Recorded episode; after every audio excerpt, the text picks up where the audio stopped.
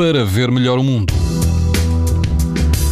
As temperaturas vão baixar um pouco amanhã, mas mantém-se o bom tempo de verão. Na Madeira, o risco de exposição à radiação ultravioleta é extremo. O resto do país apresenta risco alto e muito alto. No Algarve, na praia do Ancão, a água do mar vai ultrapassar os 22 graus, quase não haverá vento. O índice UV será 9, ou seja, muito alto. Na zona de Lisboa, na praia de São Pedro do Estoril, o índice de risco vai ser de 9 numa escala em que o máximo é 11. A temperatura de água, da água do mar vai rondar os 21 graus graus. Haverá algum vento, embora fraco.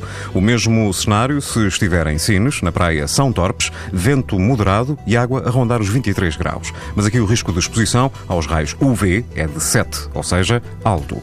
No Alentejo, na praia da Arrifana, o índice será 9 numa escala em que o máximo é 11. A água pode chegar aos 20 graus e prepare-se para algum vento, mas moderado. Pode ouvir estas informações no site da TSF e também em podcast. Para ver melhor o mundo, uma parceria Essilor-TSF. Sabia que é tão importante proteger os seus olhos como a sua pele? Não basta ter lentes para estar protegido. Lentes Essilor Proteção Total. Para uma visão saudável. Essilor. Para ver melhor o mundo.